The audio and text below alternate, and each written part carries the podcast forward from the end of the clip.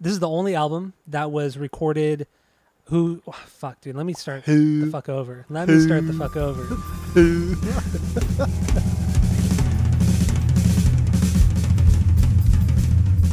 Welcome back to Asinine Radio, a weekly podcast where we talk about music, and well, that's pretty much it.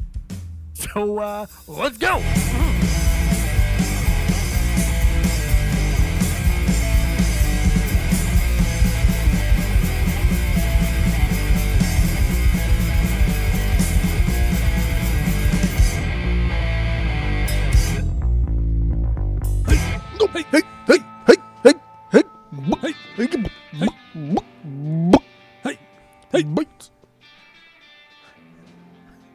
But this is Asinine Radio. This is the weekly music podcast where every week we get into uh, what do we do? We get into a different album from a different band and we break it down. We listen to it. We try to do as much research as we can if it's not too difficult, and uh, we just we just have a good time while we talk about it and get into it.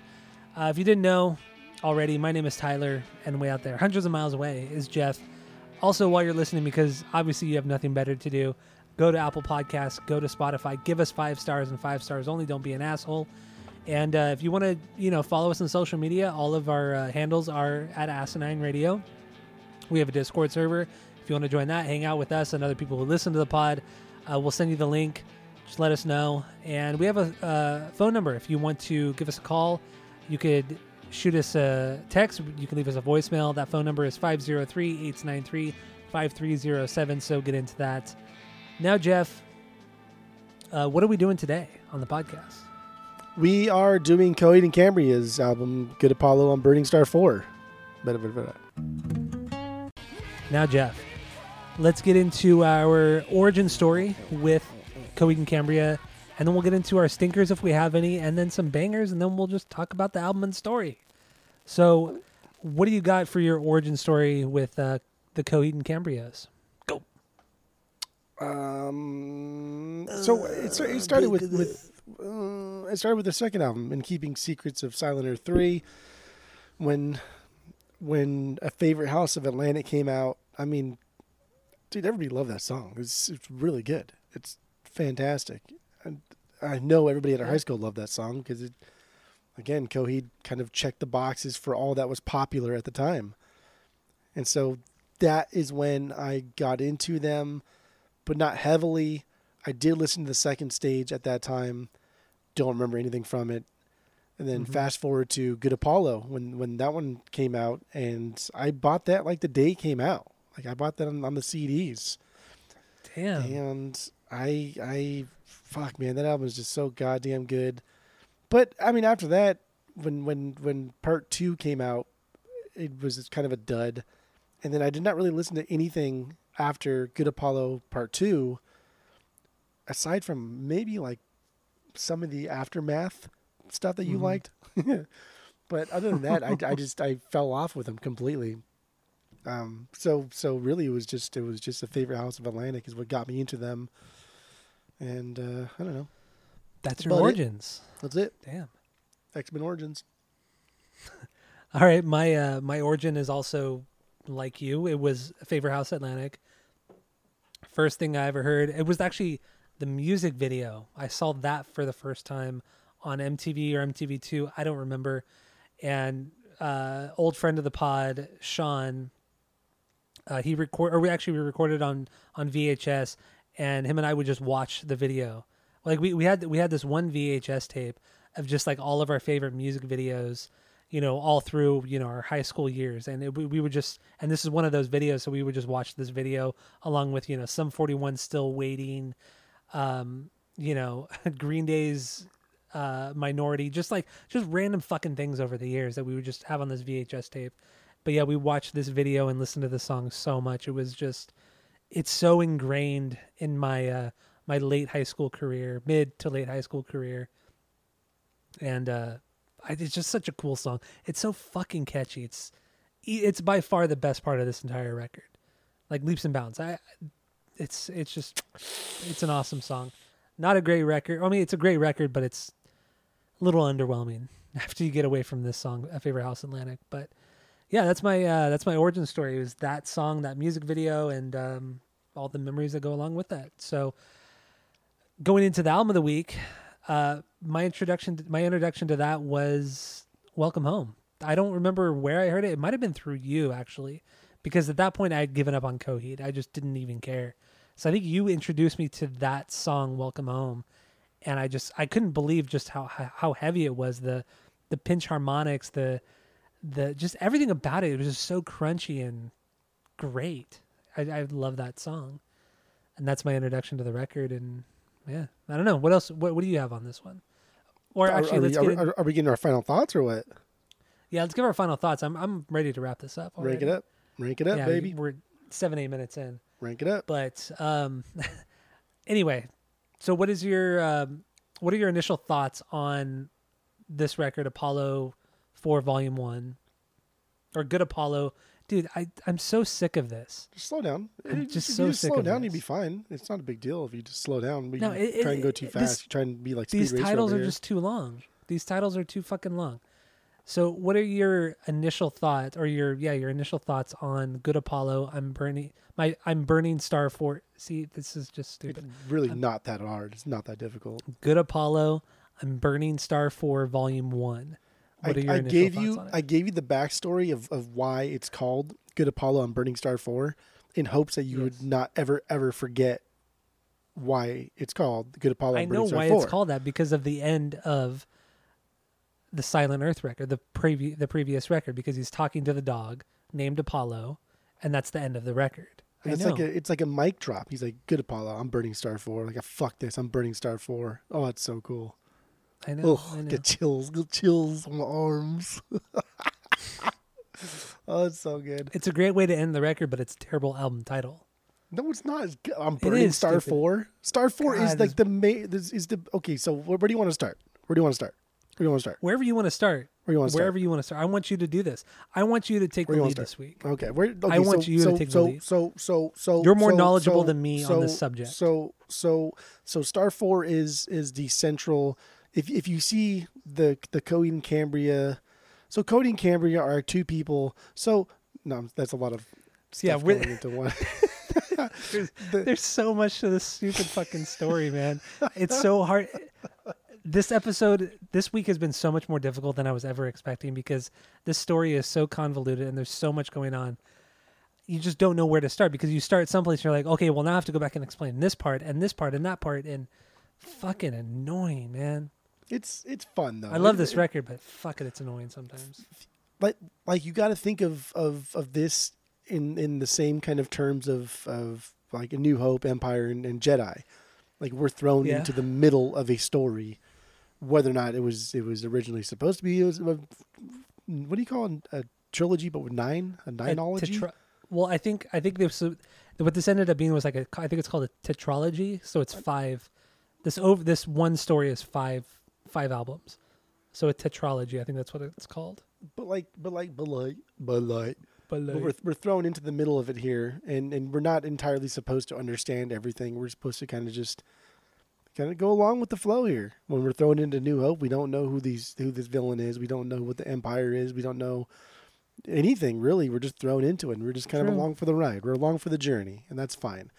And and the the Keywork which, which everything ev- revolves around is is the the Coheed and Cambria band, their symbol that they have, which is that triangle and the circles all around. yeah, The triangle is, I think it's like seventy eight planets that are connected by this this force, this force field. The Keywork is what it is, and then there's those those circles are are stars, and everything is being held together in, in this this perfect harmony. And Star Four is the one that's in the middle of it. So if he blows up Star Four, essentially, it's going to destroy the entirety of the Keywork. And so that's why it Mhm. was so cool that he, Claudio, fiction Claudio, because there's a real life Claudio who's a singer and songwriter for the band Coheed and Cambria, and then there's Mhm. fictional Claudio who is the son of Coheed and Cambria. So that's that's fun. so annoying. Um, but yeah, that's why it's so cool that that like fiction Claudio decides that to to essentially become like the one, to become the the the main person, the The savior. master villain. Maybe, in a way. maybe. maybe Eh, his his his thing is, is not to to help people or, or try and solve world peace or or anything. He's just like fuck it, I'm just gonna because he's so mad at the time. He just he comes to the conclusion that he's going to destroy everything, everything that that this universe is. That he's going to destroy it, and that's cool. I like that. So let's fast forward here to, to Burning Star Apollo Five. Um, I I really consider I consider the first four tracks one song. I don't even care. I always have. I always will. Decaf. That's fine. I listen to them all as my one B. They are because they are one song for me, and I don't care. That's what I do. That's what I do. What I do. Here we go. Here we go. Here we go. Oh, So so, keep- why do you say that though? I mean, what what's the reasoning behind that? Like Because story wise or musically? both musically i mean keeping the blade and always and never follow each other that if you if i just played you these songs and I, t- and I even said like hey this is just this is the first track like nobody would ever know that it was two songs because they just Mhm. they go so well hand in hand like that now if i played you always and never in welcome home that's like the kind of the same way always and never sets up that that acoustic intro to welcome home very nicely and then if you play Welcome Home and then going into 10 speed, those two things play out really, really well together. So, yeah. But, right. but if I put like keeping the blade up against Welcome Home, it wouldn't make sense. If I put uh, Always and Never up against 10 speed, it wouldn't make sense. They have to be in this order, and it's it's it's perfect. This is this is a this is a, a four banger. It's perfect. It's my one B. All four of them. Don't care. Now Hmm. I, I totally I totally see where you're going from the first song from Keeping the Blade through Welcome Home. The transition between all three of those songs I think is is perfect. Especially going from Always and Never into Welcome Home. I think that's that's just perfect. I don't really remember the transition from Welcome Home to 10 speed. I mean I'll I'll take your word for it. I just don't remember it being that that significant or that It it, it really ends important. on on like the the the the harms, right? Like the orchestral oh, oh, and Yeah. dun, and the hi-hat goes Okay, I guess, yeah. Like it just it flows very nicely and it, it needs to happen. Yeah, yeah. I mean, Ten Speed that that is quite the song too. I mean, that's just a very So upbeat good. song. It's a really really good song, a super upbeat song, where like the guitar leads match so well with his voice too. Like they they just go hand in hand and they just kind of intertwine with one another. It's just it's just a perfectly balanced song, and the chorus is catchy. It's bouncy. Just everything rides along so well in the song, and I don't know. It never really lets up either. That, Ten it, Speed was never really lets up. it was interesting when you said earlier that you heard some Mars Volta stuffs in some of the Coheed songs because Yeah. I mean they're they're coming out in the early 2000s. Like there's we're, we're listening to post hardcore at the time. There's it's a big Yeah. thing still. It's bound to happen. and and there's some things in this song in that guitar riffage that is very at the drive-in sounding and i i think that's kind of Totally. cool And- because and it, there's a lot of um on this record well a lot of the records but especially this one i noticed there's a lot of noodling guitar leads so you hear a lot of that in Circa Survive especially on Juturna. but also omar from the mars volta and at the drive-in he does that so much on in both of those bands especially okay so like in at the drive-in on on relationship of command and Interalia, those two records just the way that that either Omar and and Jim Ward play off of each other, where Jim plays the more I guess rhythm part, the the lower end of the guitar, and Omar just is kind of noodling, just kind of going all over the place. But it's still just it intertwines in so perfectly, and the same with Inter Alia. It's Omar and Keeley. It's the same dynamic, and it just it's just so well done, and that's just what Coheed is. I don't think it's as good as at the drive-in. I don't care what you think.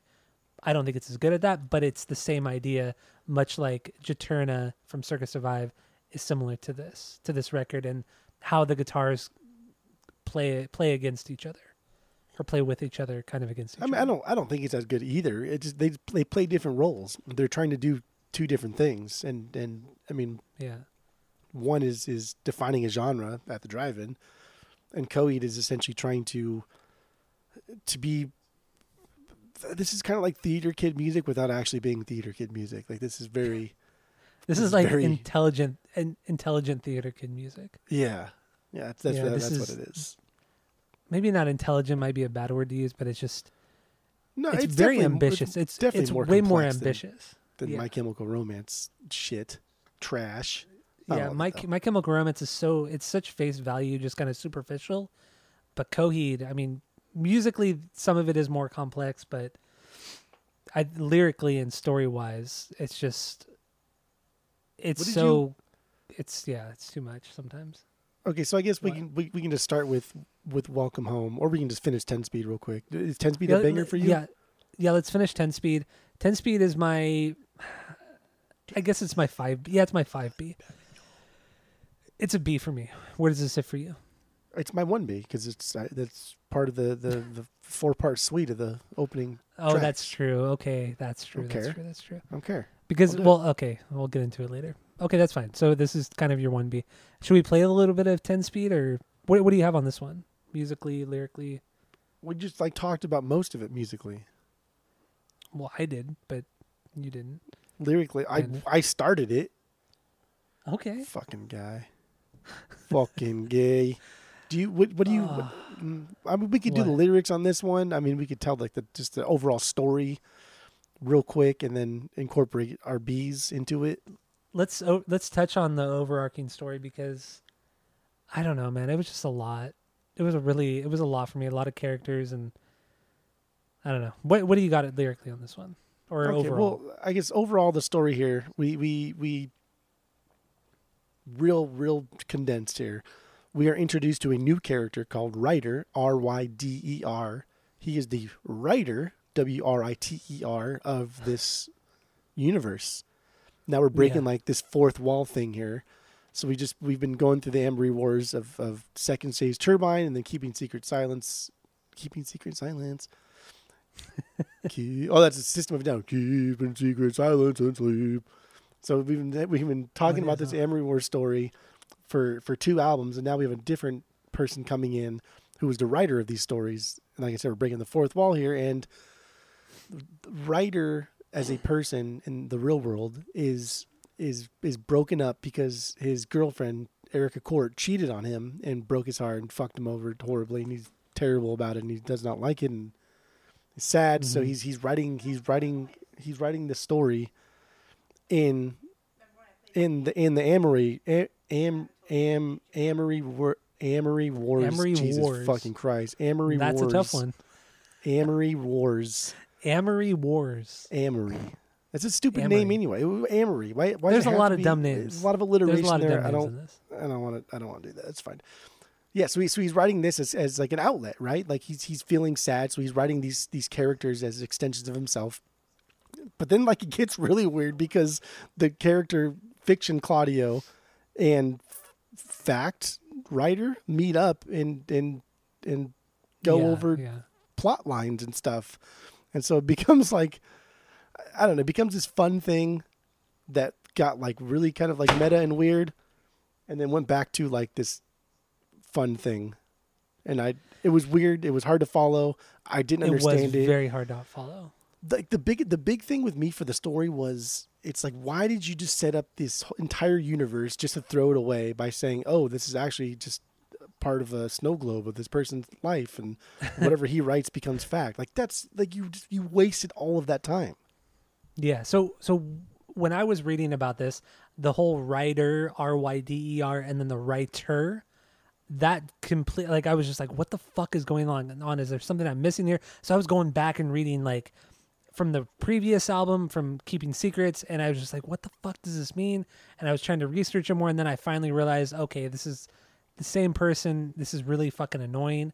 And then as I was going through the songs, I think okay, so what Claudio has said, like real life Claudio, what he said about this record is that it's a very depressing record. There's a lot of heartbreak. When you really think of when you really read into it, it's about personal heartbreak, this and that. But I think it's about something more than that. I think it's about drug use. And I always go back to drug use because a lot of musicians use drugs and they use that in their songwriting. And I'm going to use that here. I don't know if it's psychedelics, I don't know what it is, but I feel like the relationship between the right the writer and writer and the two Claudios, I feel like a lot of that is is due to extreme heartbreak, extreme depression, and him you resorting to whatever kind of drug it is and having hallucinations with the 10 speed bike because that entire storyline having the 10 speed bike be or 10 speed be this like villain and then him questioning are you are you really a villain or are you just my bike? You know it's just a very kind of dreamlike you know getting really fucked up and high kind of state of being. So i feel like that's what it is. I feel like he's eh, real life claudio was so depressed getting fucked up on drugs and this is him writing about that experience but trying to associate it with the overall story arc of this entire universe that he's created in these comics and novels. I mean, you're on the you're essentially right about everything. I don't think drugs played a factor in it. I know. I mean, like if you read anything about Claudio and his wife, mm-hmm. there he. I don't want to say he like says a lot of negative things about her, but he kind of does say like a lot of negative things about their relationship. But I think I it's noticed just, that. Yeah, it's him just focusing on the negative so he can write better music. But they've been together for over ten years, so like it's clearly not bad. And I, this was a time when they're getting popular, they're getting big, they're touring a lot, they're making money now. He's not home all the time, and that's always a big strain on any relationship. Is is when these bands kind of like start making a lot of, a lot of money, some decent some decent big label money. And so this is this is an album that was kind of like necessary because he needed an outlet and, and he's writing this story, he's writing this world, but he just feels disconnected from it anyway. And rather than start from scratch and, and scrap the whole thing, he finds a way to incorporate it into like his current his current mental state, his current emotional state, which is kind of cool because it, it means it shows that he doesn't have you know point A to point B and it has to be that way. It's okay to like go off on these little tangents and, and rewrite things based off of how I feel at the moment. Because then they did he did end up finishing the story in a different way in like mm-hmm. 2017 or whatever it was when they re-released some of the comics to Yeah. extrapolate on this story. So I, I, I- I like that. That's cool. I feel like also when you when you read his lyrics, I mean some of them some of his lyrics I just don't I can't figure out. I, I like we've always talked about on the pod, we're not much of a we're not lyric men. That's not really our thing. It hasn't been until recently. So some of the lyrics on this record I just I just don't get from like a personal standpoint. Even like what people have said, you know, how it relates to the actual overall story arc, I still don't really see it at at some points. I don't know. I think relating the lyrics on this record to the overall story just is a stretch. It's a total fucking stretch to me. I really think it is. I, I just I agree. I I I, th- I think I think if, if you if you knew nothing about the story, if you knew nothing about this band, if I just gave you, I just- I just wrote track one, track two, and then gave you the lyrics per, and I asked you Yeah. what you think the story's about. Fuck no, no way in hell would you ever would you ever get this story from Yeah, you the lyrics he yeah, wrote? no way. it's like he wrote the story, the fictional story, after the fact. Like he he he connected the the the fictional stuff with what happened in real life way after the fact. Like year, I mean, well, he did though, right? Isn't that what you just said? He he did it way Yeah. after. Well, so yeah, well, not way after. Yeah, not way after. Well, still after. I, I think well he just he's made more of it like because this this this one ends pretty like ambiguously supposedly I, I just think that I think he's a great songwriter I think he's a great um what do you call like a lyricist but like you write comics like like words what do you what do you call it like a writer Word vomit. What? oh, uh, just a writer a, A comic poet? book writer or no because I think he's a yeah. terrible lyricist when it comes to music I think he's a fucking awful lyricist I don't think he's a great poet at all but I think he writes good stories and he has great concepts and he writes fantastic music and he yeah, has- great great stories outside of the actual songs themselves. yes I just don't think You he- know- I, I don't think he can take those great stories and put them into song format I, I just don't think he's good at doing that but, But I think for- else I think he's great yeah. at I think the, the perspective of you know because what I get from this entire record is a lot of betrayal between either it be himself or the significant other. The betrayal, how he feels like to the point where he wants to kill the person, he wants to see them rot in hell at certain points. There's a lot of a lot of uh, references to hell and wanting to just destroy everything because of of that betrayal of just being so angry that you just want to strangle them there's a lot of pretty uh pretty violent things on this record that I had no idea was a thing that I didn't even think he would write about. But yeah, it was uh, it was it was eye opening. It was definitely eye opening. But like I said, when it relates to the actual fiction, the fictional part of the story, I don't see it really at all. So that's kind of annoying. I feel like, oh god, it makes me kind of annoyed with fan with the fans of the band because they make these connections, but I feel like they only make the connections because they've read the stories already. And Yeah. they just make these like pff, these they they fill in the gaps and it just doesn't I don't know. I don't like it. And that's that's no, that's that's true because if you don't know the story, you're going to be lost. You're not going to be able to pick it up here. But I, I- think that's I think that's kind of cool because that's rewarding like their fans. I think Coheed's always been about the fans, really about about the lore because they've they they do it still still just this year. They've been doing this since day one, and they're still doing it. So it's it's it's they're rewarding their fans, and it's not just it's not just albums. It's comics. It's books. It's it's everything. Mhm. And I, I don't know, that's cool. And and they're kind of like a band that's just that's just like you know, fuck off. You don't like us, then don't follow us. I don't really care. We have a de- they have a crazy devoted devoted fan base. Yeah, devoted fan base, yeah. They totally do. and and they play they play music for them. I like that.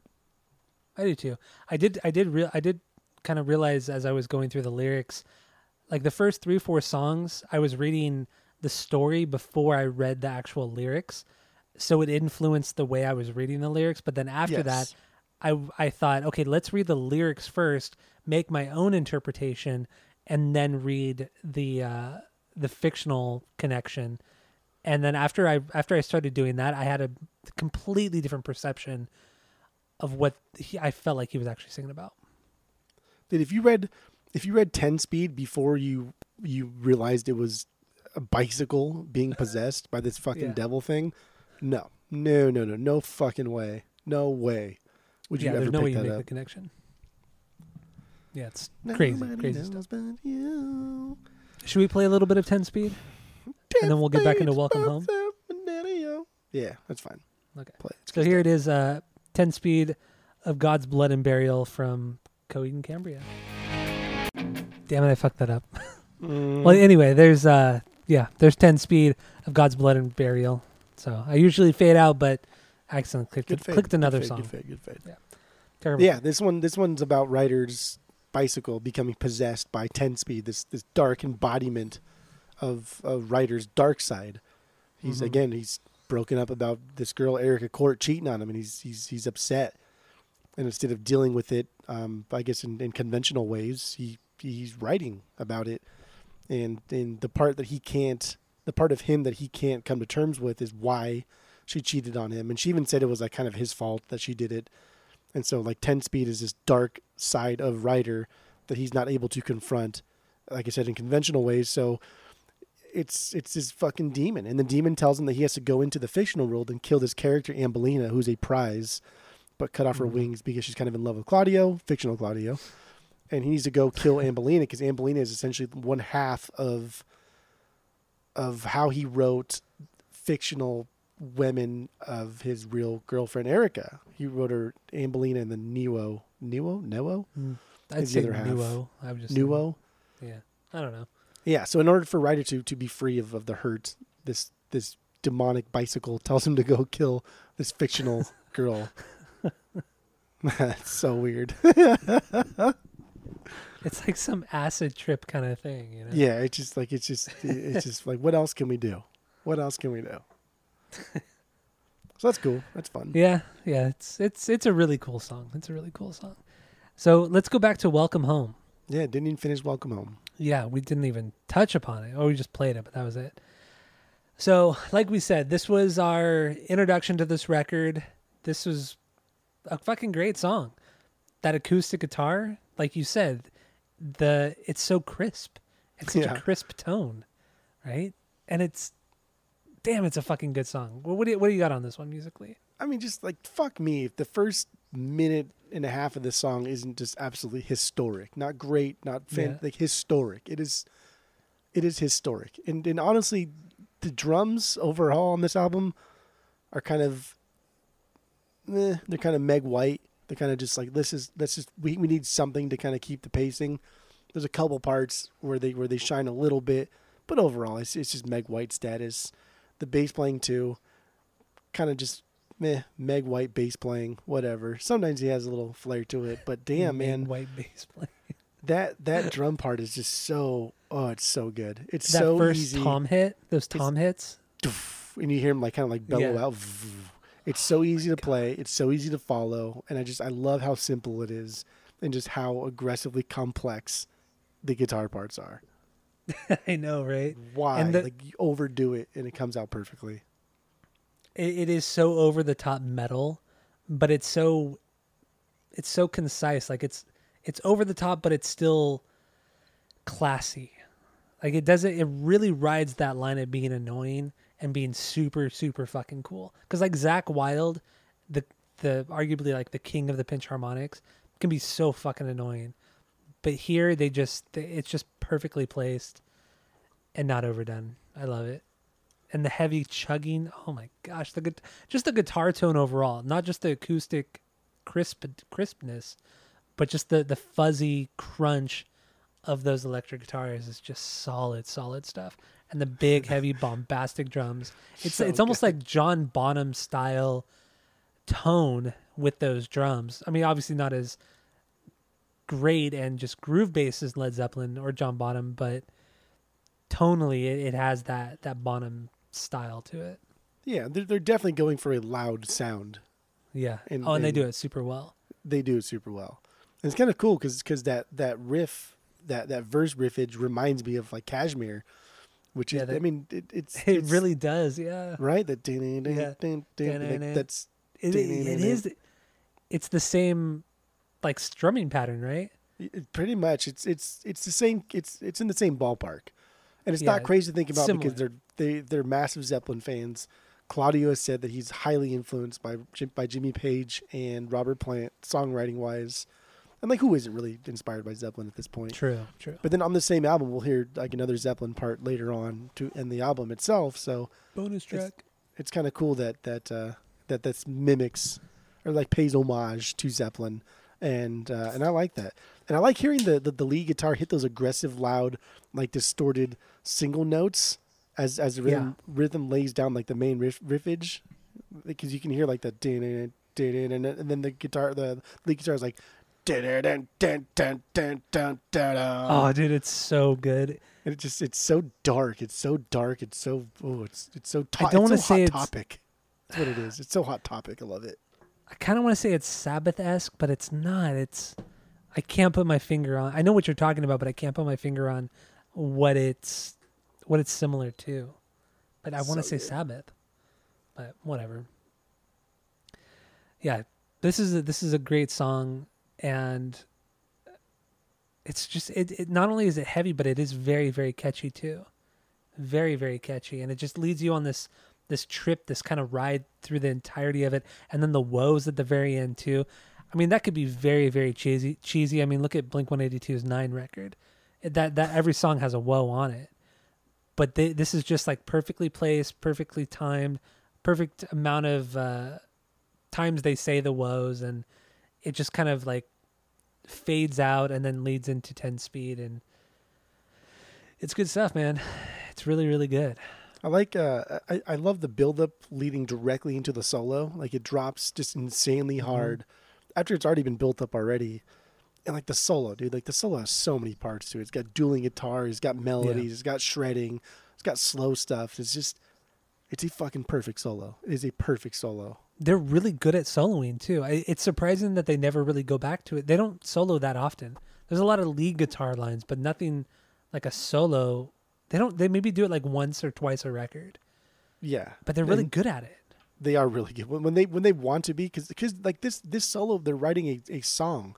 Like the solo is kind of its own little song. It's its own little part to this overall song.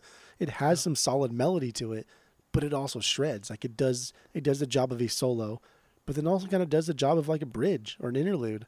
It does a little bit of everything Mhm. and it's it's really really good. Love it. I do too. I, I mean, I think this is an absolutely perfect song. I, this is the best song they've ever put out. This and Favorite House Atlantic the best songs they've ever put out, hands down. Can't fuck with them. I don't care if they're singles; they're the best songs. And Welcome Home is it's it's. I mean, this is so far beyond banger status. I just I know. Yeah, It's fucking remarkable. it is. I mean, yeah, I But- for sure think Welcome Home is their best, the best thing they've ever put out. Like if you took Welcome Home out of Coheed and Cambria's life, then I would. I'd probably never go back to this band, to be honest. Like we would not be doing this pod, that's for sure. But Or this episode, we we'd be doing the pod, but not this episode. Yeah, that's what I meant to say. But if you took. Coheed and Cambria out entirely, everything they've done, everything except for just one song, "Welcome Home," I'd be all for it. Can you imagine an, an entire heavy album like this? I mean, it could be arguably like one of the coolest metal records of all time. yes. had they done an entire record like this. And it's kind of surprising that they've never done anything like that. Like they seem like a band who would make like one super super heavy metal record, one album that's very kind of acoustic based, one very pop rec pop rock record, but they've never done that. It's always been just kind of middle of the road. Let's throw in a little things here and there, but it's always very very middle of the road. I don't understand it. I It really is- don't. It is weird, and like uh, you know, shortly after this came out, like that's when that's when Thrice did the the Alchemy Index, right? That was like Yeah. a couple years after this. So it's it's weird that they wouldn't be inspired because they clearly they're inspired by by the genres, right? By the post hardcore, punk, pop Yeah. punk, emo genres. So it's weird that they wouldn't do that. They wouldn't do some type of tri- even like a triple album of, of three different genres and really really hammer them home.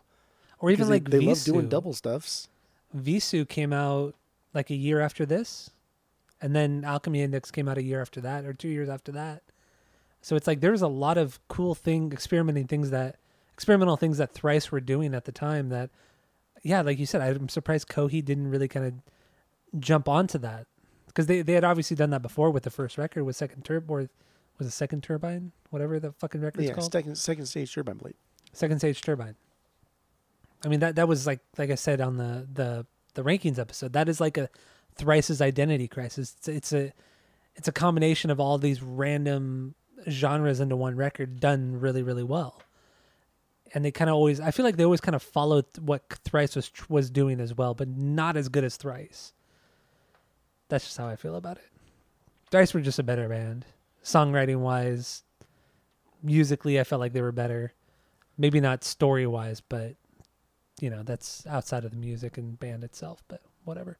I mean, it's it's, I mean, they're they're in the same ballpark of, of music, but I, I again, I think they're they're setting out to do different things. Yeah, and I that's think I think I think because Coheed is so so staunch on on keeping with like the kayfabe, as uh, the wrestlers say, I think it hurts their Okay. songwriting. What does kayfabe mean? I don't know what that means. I don't get the reference. Oh, if, if you're uh, like like Stone Cold Steve Austin needs to be Stone Cold Steve Austin, even if he's in the Oh. fucking grocery store. You Okay, can't break okay, character. Okay. I So see, Stone. Cold and The Rock are having a spat, and you know any any uh, event that they're together with, they need to continue that spat. Do you remember the? I think we even talked about it a few years ago in our group chat when Booker T was in the grocery store and then Stone Cold showed up That is the best. That, And that he is the best. beat the shit out of Booker T. Oh, it's so good. Pours Oh, milk on him. He breaks eggs on him, and Oh, it was so funny. that's fantastic. God, that was so good. funny. So good. One of the best wrestling things I've ever seen. Man, wrestling used to be just man. Wrestling was top notch. wrestling was top notch. Oh, I wish I was more into wrestling back in the '90s, early 2000s. I really wish Man, I that was. is- that is the that is the era too. That is the attitude era. That is that is what made wrestling historic. Yeah. yeah. I know. I'm slowly making my way through the beginning of the WWF up until that that era of wrestling that we were just that we were just talking about. So good. But anyway, back to Coheed and Cambria. Back Let's um are we good with Welcome Home? Yeah. Okay.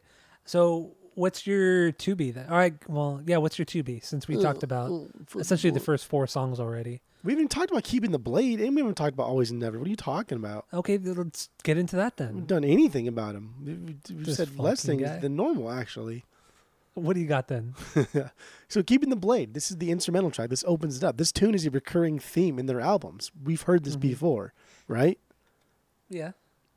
Do you remember? Or you don't remember? I don't remember. I'm just agreeing with God, you. come on, you son of a bitch. Dude, the intros, dude, it's like two minute intros every album. Like, I'm just gonna skip the shit. But it's it's the tune. It's the tune. This this tune we have heard probably at least three times in their first two albums, and it, it's supposed to like like fans say that it represents like the passing of time, and and it would make more sense if you remembered that it was it was there. Even the name, keeping the blade, right? It's Mhm. it's it's an amalgamation of their first two albums and keeping secrets and and then Yeah. second stage Second turbine blade. so Turbine, it's taking two things, but we've heard this before, and that that's fine. But this is the first time we've heard it. We've heard this tune as an actual song that builds around the theme. Like usually it's just a, it's sort of like a placeholder, but this time it's an actual song, and it's fucking badass. It is so goddamn good. I love this. I, I I can listen to just this song alone, and then just go on to like Blink or go on to anything else, and be like be satisfied because Yeah. I love how the song just builds. I love how the song builds. I love how it builds to the orchestral parts. I like the highs and the lows. They're all just like surreal. They're all perfect. You can hear some of the lower strings, kind of like octave jump. They'll scale up, but instead of hitting that like that higher E, they'll drop down to the lower E, and so you can hear these kind of like subtleties in the music, and and that's that just comes from like superb songwriting. That's just better songwriting. Uh, yeah, I just I don't have much to say about this this first track. I just I think there was just a lot of burnout this week for me with Coheed, and I just kind of forgot about. I don't know. This one just did not stand out to me at all. But I and understand what you're saying. Oh my god! And then and then there's this part that so the piano the piano's playing, and then right before the string part really comes in, the piano hits his chord. It's like dum, and the string goes. So right before that like string part, that piano chord, man, that fucking chord hits so hard. It hits so heavy. It rings out just long enough. It rings out slow enough. It's it's deep. It's rich. That is a good piano chord right there. That that is like my second favorite piano chord, my second favorite piano part, I guess, in in in a musical piece, like a pop piece, I guess. After after Weezer's um, "Only in Dreams" ending. Oh my god! love it, Of course, love it. you always got to bring up that song, the ending It's of that good. song. so Yeah, the fucking of- good. I just that you, I just, I, I love, I love when when when artists write just already a perfect song, and then go back to that perfect song and just think like, how can we make this better, without making it worse? Because if if you go into it thinking how can I make this better, you can always make it better, but you're probably going to make parts of it worse. But if you think Mhm. how can I make it better without making it worse, then you're really really particular about what you're doing to the song. True, Like true. I like it. I like it a lot. So yeah, that's keeping the blade. That's also my one beat. Right. of course it is. Okay, because it's one whole song. Mm-hmm. It's sweet. So always and never. Always So- and never. Yeah, this is an acoustic song, just guitar and vocals. Of course you like this shit. Uh, you like it too, right? I mean, no, I, no, I, no, I think it's fantastic. No, this is a fucking this- great song. is this a B for you? It is not, but I still think it's a How great the song Fuck, are you fucking insane? Because- How is this not a B? because I don't think it's like a. It's not a full song. Like this is a transition song, and I get it. I, I totally, totally get it.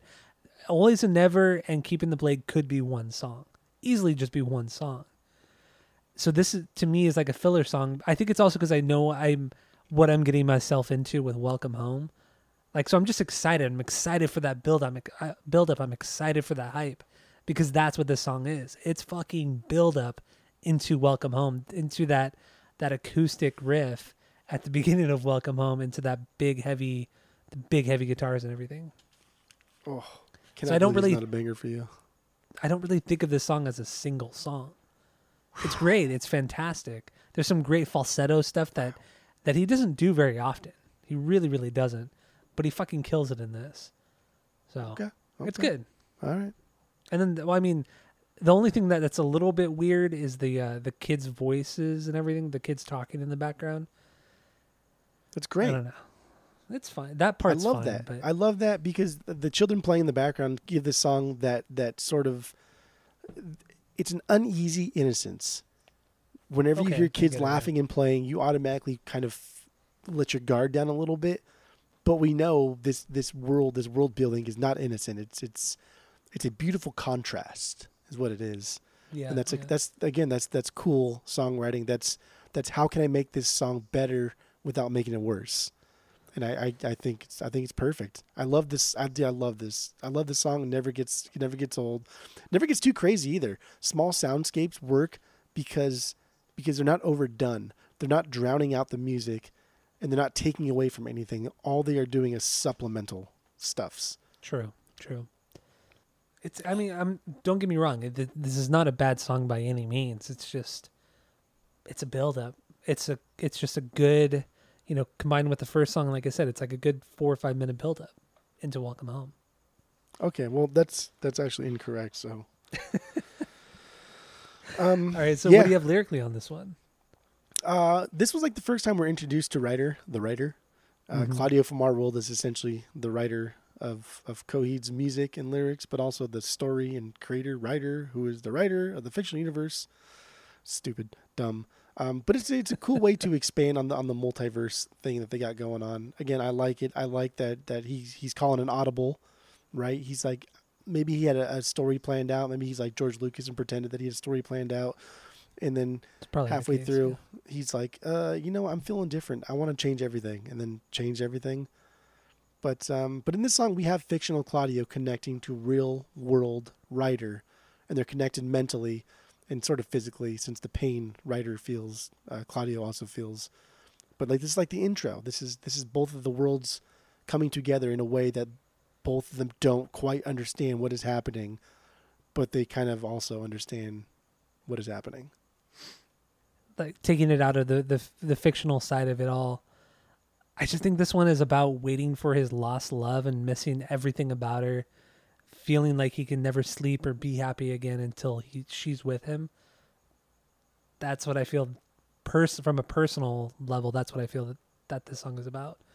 That's crazy. I, I don't know if I would be able to to pull anything from his lyrics if I didn't know the story.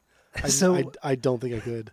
So what after after like the first few songs after I you know I, I realized okay let let me read the lyrics separately and then I'll go back and then read the story. That's what I did. Like I I I, I did that and then I read the story afterwards. So I for almost all my songs I have like um uh, what it means what I think it means and then what the story says it means. And they're they're just completely fucking different. Every, everyone's fucking different. And I feel like every other song is about like like one song will be about Claudio or or just this person just being in love, feeling betrayed, this and that. And then the second and then the next song will be about the other person's perspective, the girlfriend's perspective, saying that he's the manipulator, he's the shitty one, he's the one who doesn't understand, and that's why I'm leaving. And then the next song will be about, you know, Claudio's perspective of being like, I don't understand why she's leaving me. I want to kill her. I'm pissed off. And then it just throughout the album it just kind of escalates until the very end where it just gets pretty violent at at certain points. So that's kind of how I feel. And then I go back and read, you know, what the story says it's about. And it's like, dude, Yeah. you can't fucking make any of these connections at all. Like, it actually made it a little bit less fun and interesting after I read what the story was about. I mean, the story by itself is cool, but relating it to this record, is, I think, is just silly. I just don't. I, don't care for that. I think if you just take his his actual lyrics as just placeholders for noises, then then I think it would make more sense. Like if he was just singing la di das the whole time, Yeah. and then you had to read about what the song is about story wise. I think That that, would be a been little bit more, a little bit more beneficial. Because, I agree. I agree. Because for sure, dude, like this guy is just not. A, he's just not a good lyricist. He's just not.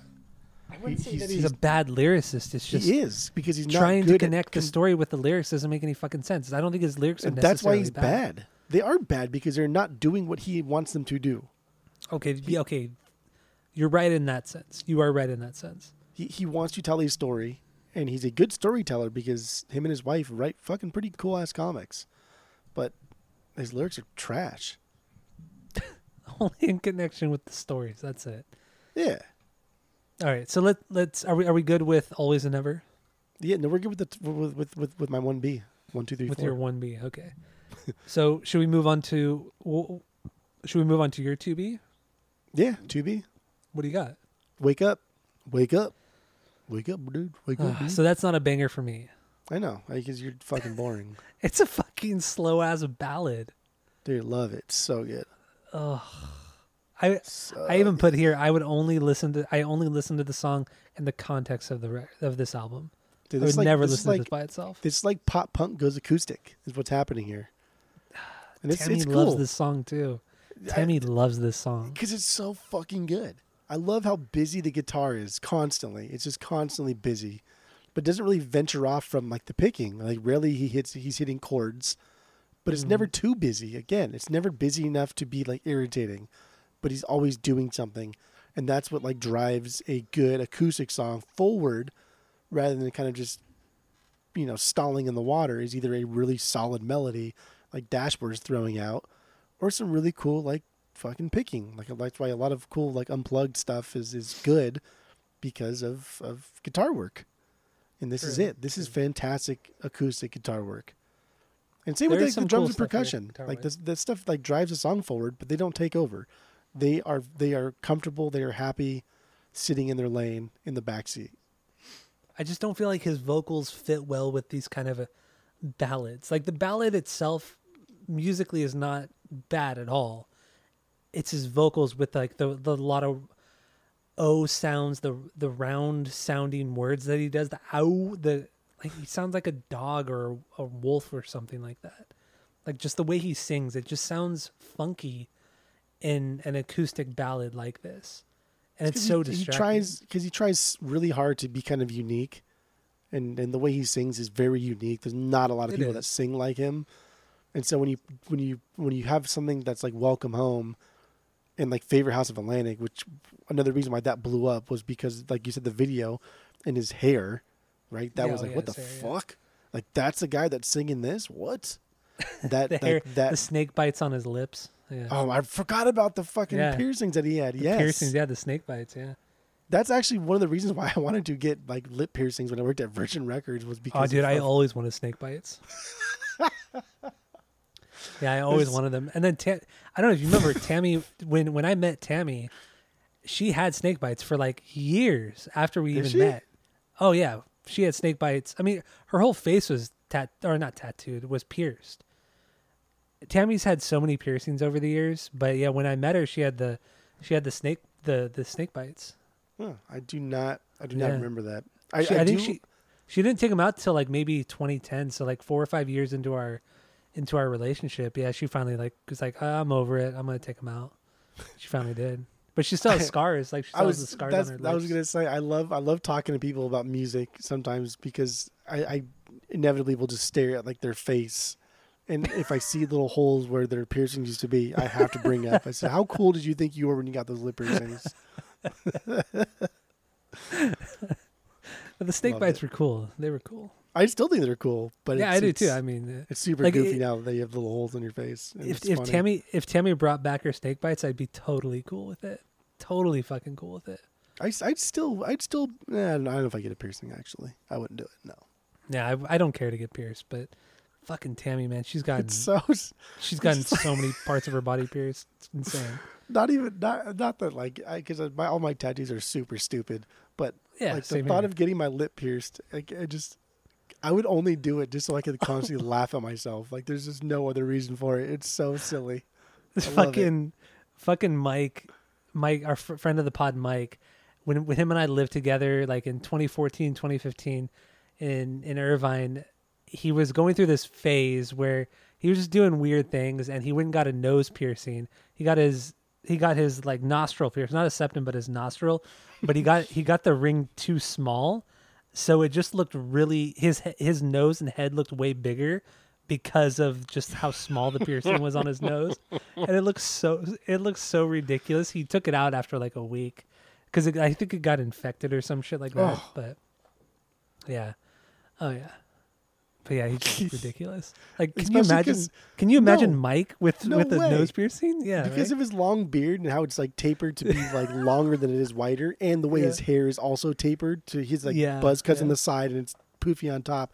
So all these things make his head look more elongated than it should be. No, I cannot imagine him doing more so. Like remember we thought his ears were really really small, but that he doesn't have small ears that are proportioned to his head. It's just because it's, it's the just way his, yeah, his the, hair. His, his hair, yeah, his hair, yeah.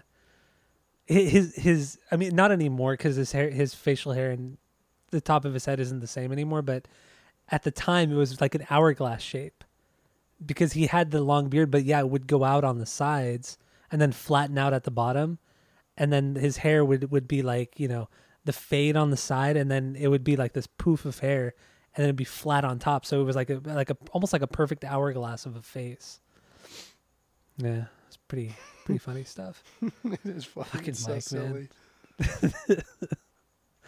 That was the style, man. That was the style. It's still it's still kind of cool. I think I think I think I think piercings are good.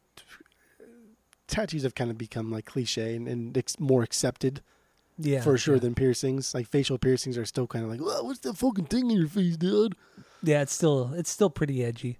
Yeah. So The ones I, I, never I never understood were the surface piercings. Like Tammy used to get the surface ones, surface on- uh, piercings. like the ones on her wrist, like stuff that doesn't go through something, like doesn't go through your nose, your lip, your ear. oh, It's something. there's that only just, one like- hole.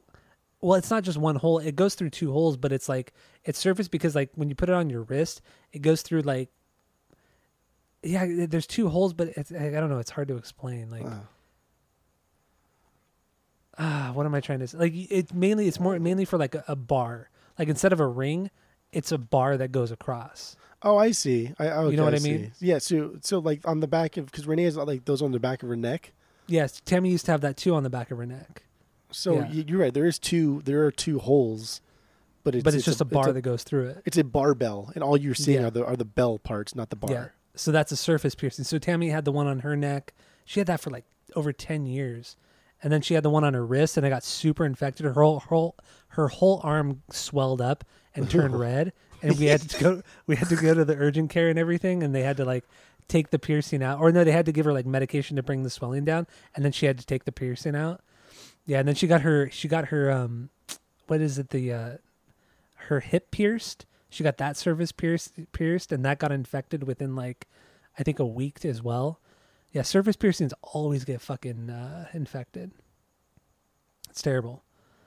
Hmm. But anyway, yeah. Why, why are we? Oh, we're talking piercings because of Claudio because he had the snake bites. Oh yeah, yeah, because of snake bites. There we go. Yeah. Okay. Anyway, that's fine. back to Coheed. Back to Coheed and Cambria. No, that wake up was my TB, but you hate it, so we can move on. That's fine. No, no, I- we can play it. I, I don't mind. we haven't even got to like how, many bees do you have? Do you have any stinkers? No, I, I have no stinkers. There's only really two, two songs that I want to talk about, and then I'm good to go. Totally good to Okay. go. But we, we, I'm down to play Wake Up. Do you want me to play it? That's fair. Are you sure? Yeah, because this one this one doesn't have like a whole lot to do with the the overall story, and and uh, I just read that it was about Claudio having a fight with his girlfriend and, and kind of going in in line with with with a band who was getting big and touring and not being home, and their significant others complaining about it. Okay, I got something completely different from that. we'll we'll move on then. We'll move on. Um, okay, so my my Tubi is the suffering. It's another single. I don't care. I was gonna, that's not besides just like the acoustic part. I mean, the suffering is just as as pop punky and Oh, as, as, so as good. wake up is. when it when it hits into that that second chorus and everything opens up, and it's just like this big, I and not heavy, just big sounding song, and just it's just so fucking catchy. Oh my god, dude. the suffering. The suffering has the perfect balance of the palm muted guitars, the kind of swingy, kind of a little bit of math rock kind of drumming and style, all meshed into like a three and a half minute jam. It's just it's so perfect. Like they do this kind of shit absolutely perfectly. If they did an entire record of three and a half, four minute songs in this kind of vein, not say every song needs to sound like this, but in this vein of styling, dude, it could just be this and then they put out like a big heavy metal record like Welcome Home in the style of Welcome Home. Dude, they'd be like on top of the fucking world. They seriously would. And they could still bring that they could still like lyrically, story wise, bring that into the entire universe of the the uh the Keywork. Was that what it's called? Keywork, right? Yeah, the Amory Wars. The Amory with all of that, yeah. But yeah, no, I I, I like the suffering. I love the suffering. Where what does this for you, uh, B wise? It's my three B. I love the suffering. Why are you acting like you hated it? Hated because it. you act like you hate fucking wake up, but like wake up. No, Wake Up is put so music different. behind it. It's a suffering. No, it's way different. The only difference is wake up's acoustic. That, that's it. That's it. That's it. It's the same song. Like literally, it's the same song. It's not the same song. If you isolate the vocals, they're the same song. I did it today. Oh shit. So should we play this song? Do, what what do you got musically on this? Lyrics? What what do you th- what do you think we should do? Uh, I don't know. I, I I love I love the guitar tone in this one. I think it it sounds just fucking really cool. I love the riffage. I love the like like when he when he's note matching vocally with with the riffage, like that that gives me chills. It really does. Yeah, and this one so this one this one's pretty prog rock, right? They they are essentially kind of like a prog band at heart, but they they do things to make you believe that they are not. But I think they are a prog band at heart. They have they have tendencies that I mean there's a lot of yes in this album also. There's a lot of really Mhm. cool prog stuff. And it shows from like their stories, their like their story writings where where it's kind of like all over the place. This is a prog band at heart. And this riffage, like it doesn't just come it doesn't just come from the guitar, but also the bass and drums. They're also doing some other weird stuff together apart from the guitar riffs, but it's all still blending together. So like they like like like in good prog music, right? Where you start at one point, you you diverge, you each do your own thing, and you come back to meet at the end. But in the Mhm. middle part, you're each doing something totally different. So if you isolated the tracks, they're two completely different songs, but play them together and it's like, okay, it's kind of fucking cool. That's kind of the same thing here. I see what you're True. doing. I like it. True. And the verses here, man, the verses are so catchy. The verses are so catchy in the song that when the chorus finally hits, it's even more mind blowing because I love these verses. I love them so much. They're really so fucking good. And then just the also like the background vocal haze, you know, the hey, Hey, hey, hey, if it was And I- up to me, to me. Just the, the the intertwining of the the Claudio's vocals with the background vocals and just the the chord progressions, the the high chord kind of progressions that that kind of go on throughout the song, the lead guitar parts, absolutely killer. And I totally agree with you. The guitar tone on this song is is killer. It's really really killer. Do you want to get lyrically into this, or do you want to play it? What do you want to do? I, I wrote and I was reading because I'm not reading the lyrics here. I'm reading the story and then reading the lyrics. This was writer is essentially making up his mind or most of his mind to enter the story, his story, right, and kill mm-hmm. Ambellina to quell his suffering. But like any any good story, there's always that piece of of writer, the the the person that just kind of wants to propose to Erica and shoot his last shot and to see if he can give it one more go before he expels her from his life entirely. I read it. I, yeah, the little bit I read about the story itself, I, I kind of got that too. But I like my interpretation better because I'm a better, uh, I don't know, I'm a, Interpretation man. a better interpretation man. Yes, it's quite the word. Quite, quite the Quirt the word. Quirt the word. So, the way this song is structured to me is that it's it's two different. It's two people talking to each other. The back and forth of that. One person is talking about how they want to stay in the stay in a relationship. The other one wants to leave it because you know they hate the other person, and they're they're just. It, the song is about fighting with with one another in the context of a relationship, and I think it's perfect. It really is like the way Claudio plays off of not only himself at times, but also the way he plays off of the background vocals, like we already talked about, is perfect lyrically. I, I think this is just a really cool, structured song. That yeah has a verses that has the verses and choruses, but they're n- not everything is identical to one another. Like there's there's still a, you know, there's still parts in the chorus and choruses and verses that that are a little bit different from one another, and I, I think that's really cool. And it it adds so much. It adds a lot more depth to the song than you would hear in a lot of normal pop songs. I think this is this is a fucking amazing song. Everything It's so about this good. song is fucking amazing. Lyrically, musically, vocally, everything is fucking awesome.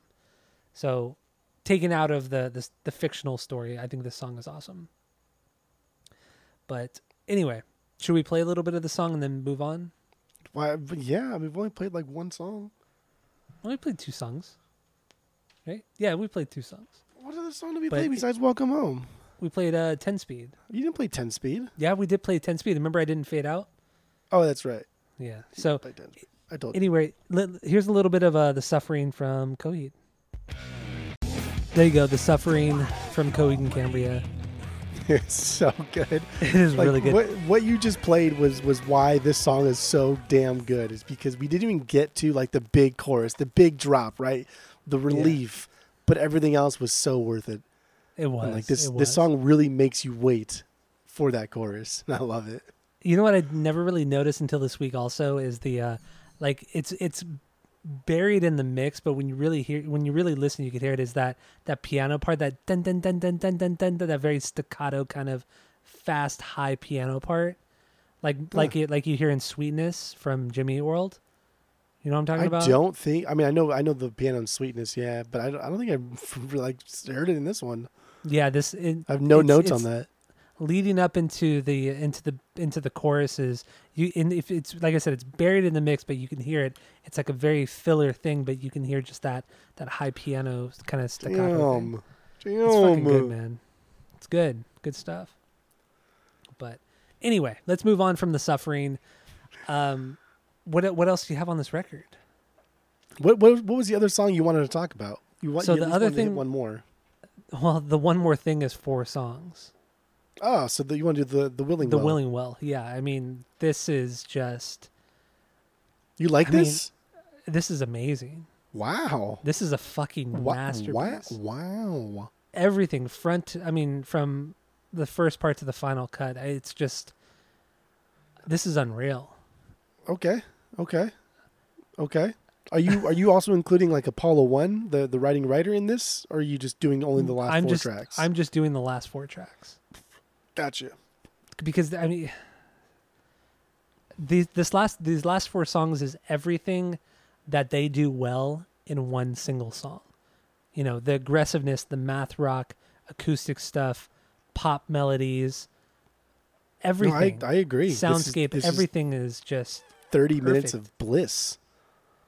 Like it, I would be fine if if I just had Welcome Home, Suffering, and then these four songs. Like I would be totally cool with it. And that's still that's still like an hour long album. It's- I think I think these last four songs are like seven to seven and a half minutes long each. So we yeah, got what? thirty minutes. Oh yeah, thirty minutes of just fucking. This is like Cassandra Gemini from uh, Mars Volta, but not as good as Cassandra because Cassandra okay, is a c- take it easy, buddy boy. pure All right, masterpiece. Relax. But you know what I mean.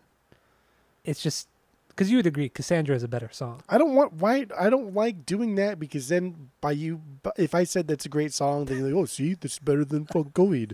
I'm not I'm not gonna do Exactly. that. I'm not gonna do that. That's why I do it. I'm trying to, you know, You can't get me. I don't get got. no, Doesn't happen. I'm trying to make you admit and realize that Mars Volta are one of the greatest bands of all time. But the Willing Well. I don't even know. I don't even know if I can tackle this. I mean, I have so many notes here do do you the- know do you know what, What? the Willing Well is? I don't know because I was just so excited Okay. by by the song musically. I just don't even give a fuck about the lyrics. Like I, It's- I have, cool, I have my though. own, It- the lore is cool. Lore is I have cool. my own interpretation of all four parts Do you want me to give you lore, or do you, or do you want to Give just me lore, the give me lore, lore. entirely? because I honestly well, you I kind of like I complain just about the did not lore, and I want about to give the it to you. because If you, yeah, no, if you don't care about it, why would I give it to you? I want you to give me the lore because I did not care about the lore when I was when I was reading about this song. I cared about my interpretation because that's all that matters in the end, and the music itself. So if you what don't care about the lore, the lore does not care about Like you. I said, I cared about I care about the lore. So get into the lore, I don't want to talk about please, it. Please and thank you. The willing well is is like a mirror. To the wishing well.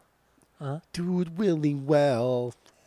It's it's a mirror that connects the two the two universes, the the our fictional or our factual universe with Claudio's fictional universe, and it's a way for the the for writer to pass between worlds. That's what the willing well is. That's what the substance is.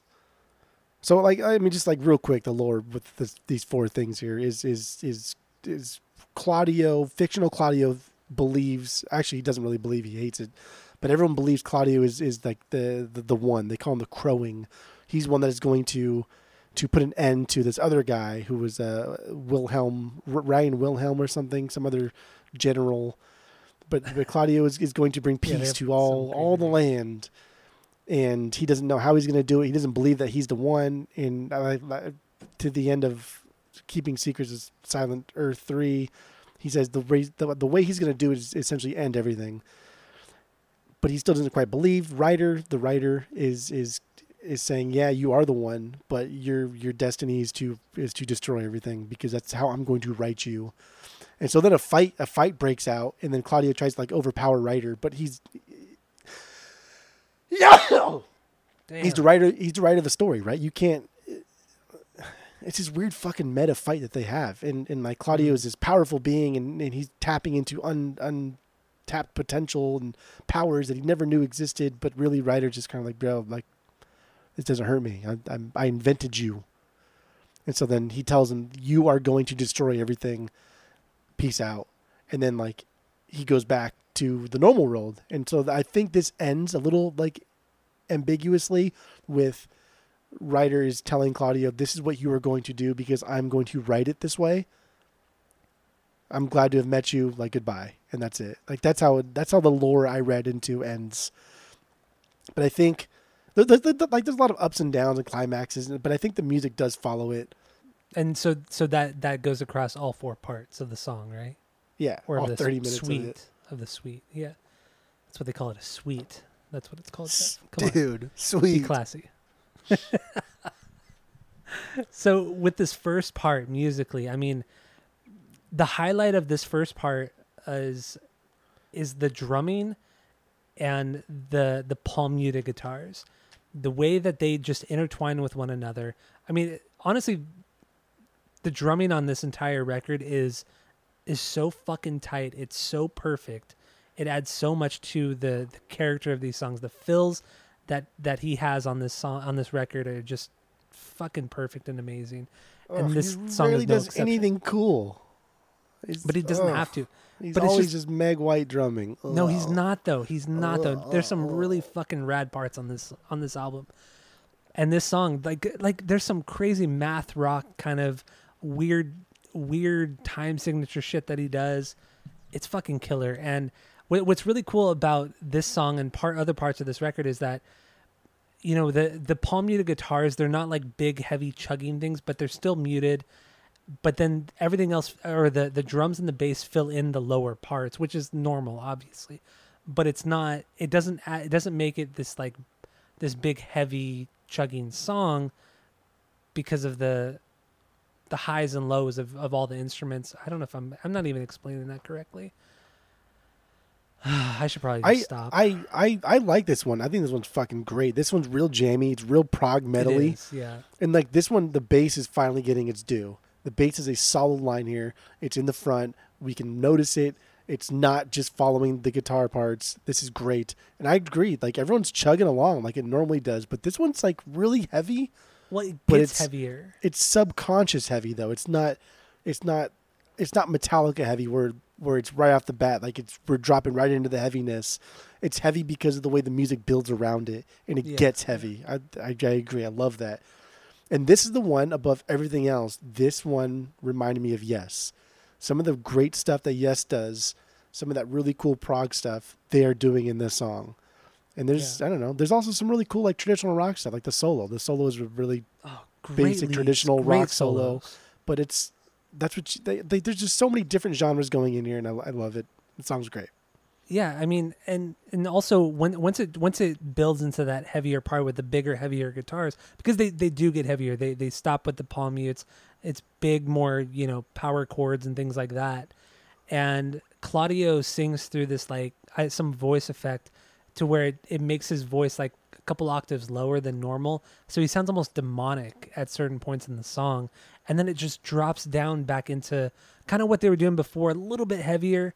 And then you get some more solos, some more lead lead guitar parts, and then it just kind of drops into this crazy math rock part that seamlessly, I don't know how the fuck they did it, but it goes from this math rock thing to this big ballad, big big sounding guitars and then it just kind of fades out and then that's the end of this part of the song like there are parts that that should not transition well, but they for what I don't know what the fuck they do, but it just works. Like math rock into big ballad guitars should never ever work, but it does. I don't get it. I just don't understand it. They're just that musically they're that good, but they never they rarely ever shine like this. On this I suite. think it's because they focus they they focus a lot of attention on on build up and transitions. They they don't ever just drop into a chorus. There's always a reason to drop into a chorus. There's always a reason for a solo to come up, and there's always like a reason for anything to happen in their music. And that's again that's that's better songwriting. That is that is how can I make it better but not worse. And and Yeah. that's that's what they're doing here because it's super easy to go from math rock to to to ballad guitars, but, But it's super really. hard. Anybody can do it. It's just super well, hard do to do it. it it's super good. hard. It's super hard to do it and make it sound good. Yeah, yeah. Yes, yes, yes. So getting into the second part real quick. Th- this is a little bit. This is this is actually shorter. It starts off, you know, with with that synth kind of thing going on. Then the acoustic guitar comes in. It's super bouncy, very happy. It sounds like a Weezer song, like straight Yeah, this up is super unusual song. and different from this this this album here. Yeah, I, I really think anything they've really done, they've never sounded this pop heavy, pop rock heavy ever. But yeah, straight up Weezer. Uh, and even as as the song builds a little bit more, like you get the heavier guitars and everything like thing like that, the rhythm section still keeps it bouncy and swingy, swingy, even though everything's gotten heavier. And I love that. I really, really love like love that they don't have to get into the big, heavy toms and big cymbals and everything like that. They can still keep it very swingy and bouncy. And I thought putting this into the the part of the song, overall, it was just fucking perfect. I loved it. Yeah. It's fucking great. This is my this is my favorite of the four, I guess. If I had to rank Okay. them, this is probably my this one, and then uh, yeah, that I would say this was my favorite of the four, and then Willing Well one, and then Final Cut, and then Apollo two. If I had to rank the four, because I, I did write them as one song. oh, you did okay. Yeah. Wait, Apollo two. Or uh, oh yeah, Well okay. Oh three, yeah, Apollo yeah, yeah, two. yeah, yeah, yeah. Yeah, Apollo two was my was my least favorite as well. I mean, but this one, it just sounds like it just sounds like everything that they've done on most of the record. They didn't really change it up too much. There's some cool drum fills. Uh, halfway through the song, there there there's a moment. There are moments where like they're they're kind of battling each other. Like sometimes the the bass will kind of do its own little thing. Then the guitar lead will do something. Drums will do something real quick. Then they'll switch off. But otherwise, it's um it's pretty pretty average in the context of the record. I mean, it's definitely my least favorite. The The third part is my least favorite of this of the suite. The third Pat, Yeah, the fucking Pat. the this one, final uh, part is really good though. There, there's a part in this one too that that uh, pulls from what is it, Blo- uh, Blood Red Summer, right? Yeah. yeah, Blood Red Summer, yeah, Blood and Red then Summer, yeah. you can hear the din, and it's like, whoa, that's that's kind of cool. And then I read other people say that you can also hear "Favorite House of Atlantic," some parts of that. I didn't pick that up. You can No, clearly hear "Blood Red Summer," but I didn't pick up any House of Atlantic stuff. Um, but I don't know. It's cool. I think it's I think it's fine. it was my least favorite part, but whatever. It was still it was still really good. But yeah, you just can't compare it to the the first two parts of the Willing Well. But then the final part, the fourth part, it's a Floyd, slower jam. Cut. Yeah, it, it's a slower jam. It trudges along. Like I mean, the entire song is just kind of the same beat, generally speaking, throughout the entire thing. But it's fine. Like it, it's still captivating. It still keeps me interested. There's some cool soundscapes. I don't know if it's a synth or guitar feedback or vocals. I'm not sure really what it is, but yeah, I think it, it adds a lot to the overall sound of the song. Some good palm muted, crunchy guitar, but it's still it's a sl- it's not even a build. It's just like a slow, just kind of way to end a end a record. I, I don't I have no issues with it at all. so like like when you when we hear a song like this this is a great version of it but normally when songs are like this when they're slow and they're like the closer you think like oh yeah they this is just their slow song that kind of sucks and they put it at the end because there's still a melody in the chorus whatever like this is a closing song for sure it Yeah. plays out like one it sounds like one and it's it's a good closing song. But this is a really really good closing song because they didn't just throw it at the end.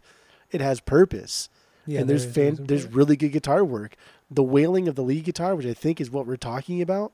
Uh, there's like a wailing of a lead guitar over Yeah. the back and forth single notes of the rhythm, like that. That weird noise. I think it's like some type of guitar effect. Is it okay? I I couldn't quite place it.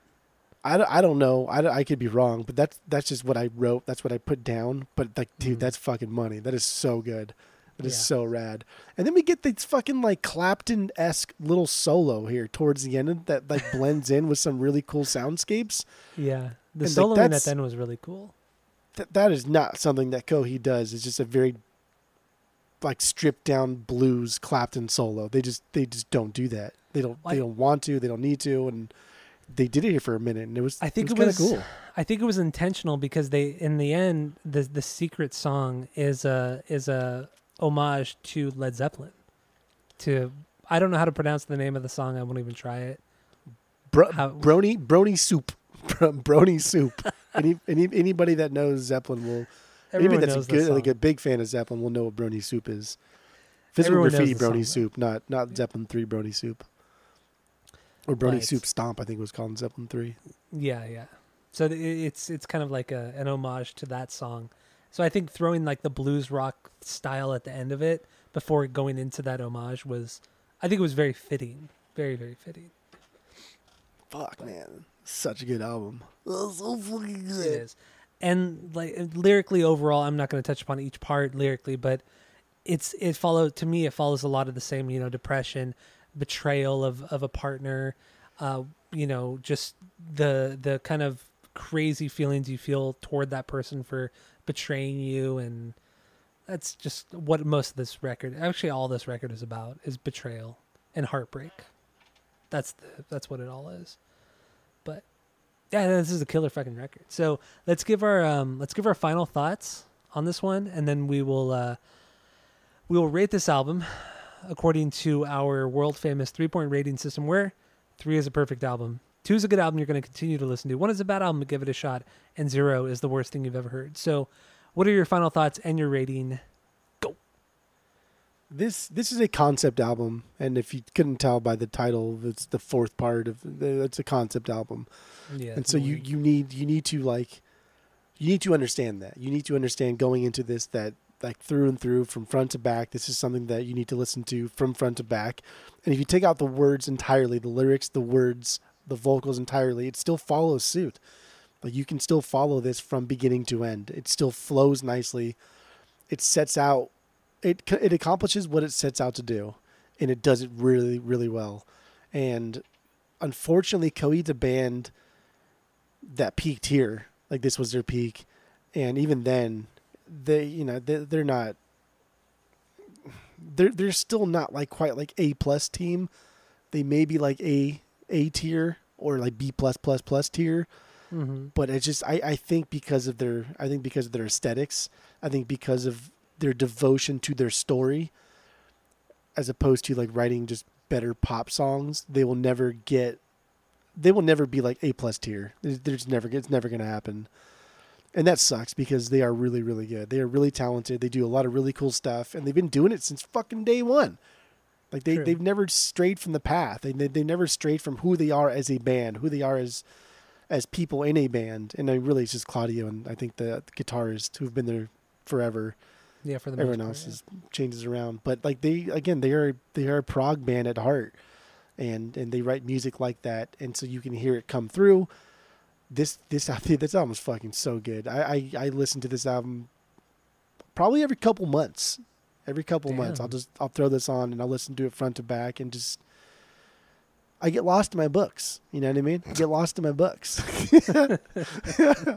so so uh, given that this this this is a perfect album. This is a perfect three. There's not many there are not many prog bands that can like mm, there are not many prog bands that can tell a, a, a story and it's not really told here at all you have to you have to dig deep into it and, and go to outside sources but there are not many prog bands that can tell a story from beginning to end musically Mhm. like like like yes on on on fragile kind of did it um, but there's not many That's bands that can record. tell a story like musically from front to end that that flows that that genre hops that does it all True. and ends and ends on a high note that's not filler like in any way shape or form. Like this is such man the final cut is just such a fucking killer ending to this album. It's impressive. Yeah, it is. So you give it a perfect three out of three, according yeah to our i i do. i think this is a perfect album. I think this one and i think second stage turbine blade their first album i think that's also a perfect album. That's a bold statement.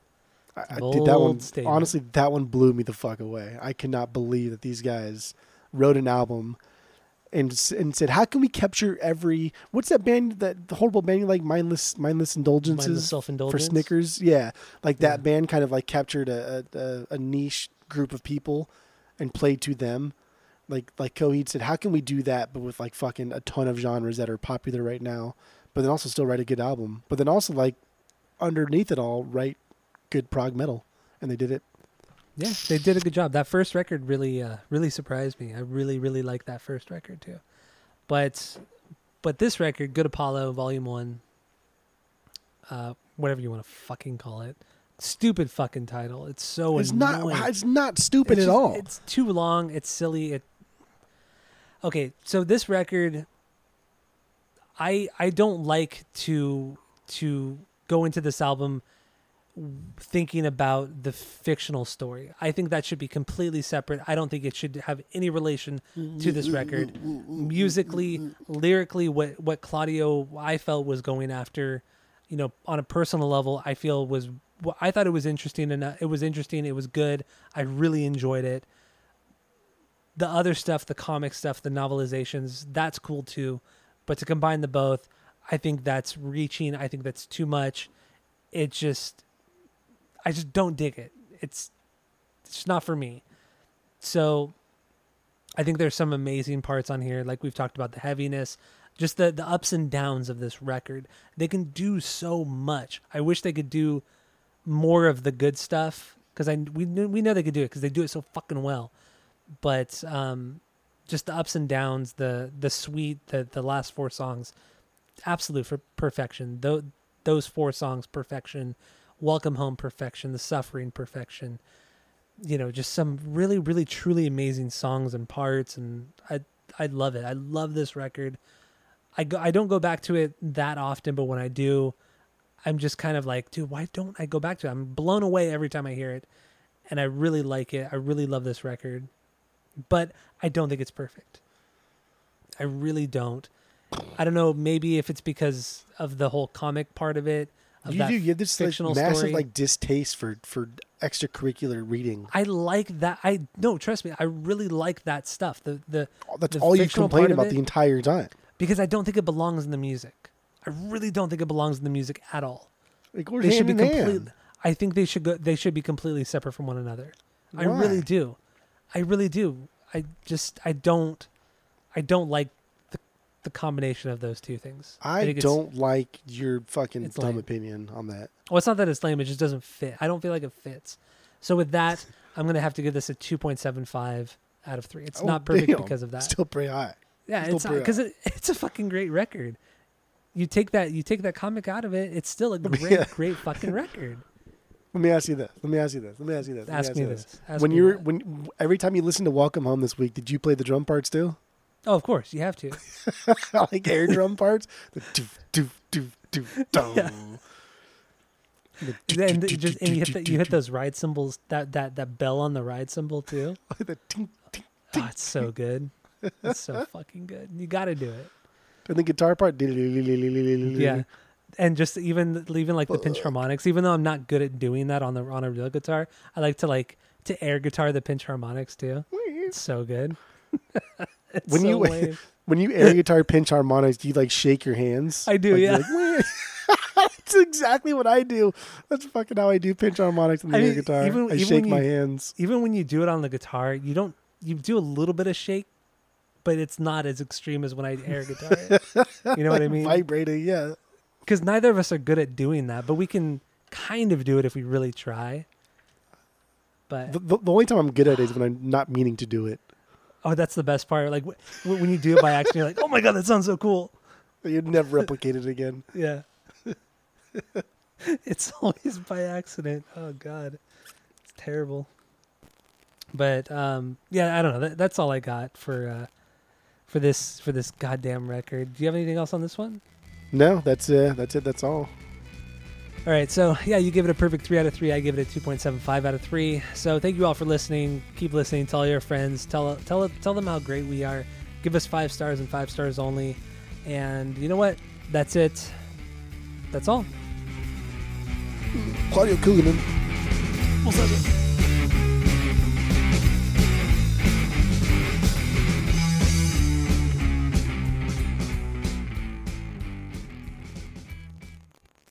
I say Sugar Ray. They say, they, wait, Sugar Ray? I say, yeah, Sugar Ray. They said, the, the pop band? I said, they ain't pop, brother. They ain't pop here. All right, there it is. right in between Bob Dylan and BT Bam. Oh God, Bob Dylan. Bob, Bob Dole. Dole. You didn't even say we're gonna clap. You just started counting, and I had my phone in my hand, and so I had to like That's fine. toss the phone to the side so I get the clap on the, on the, on the, yeah. yeah I'm sure you did. Yeah, yeah, yeah, yeah, yeah, yeah, yeah. Well, But like, at least nothing's bad. Like, like honestly, Yeah, listening true, to some of the Deftone stuff, like that shit was, some of it was bad, Well- repetitive and bad. This is just I never. It's repetitive for sure, but no, I don't think any of this was bad. well, I think your problem with the Deftone stuff was be- was because you didn't listen to any of it. yeah. So Yeah, you- you're just making it all up. This is the only album that was recorded. Who? oh, fuck, dude. Let me start Who? the fuck over. Let me start the fuck over. Who?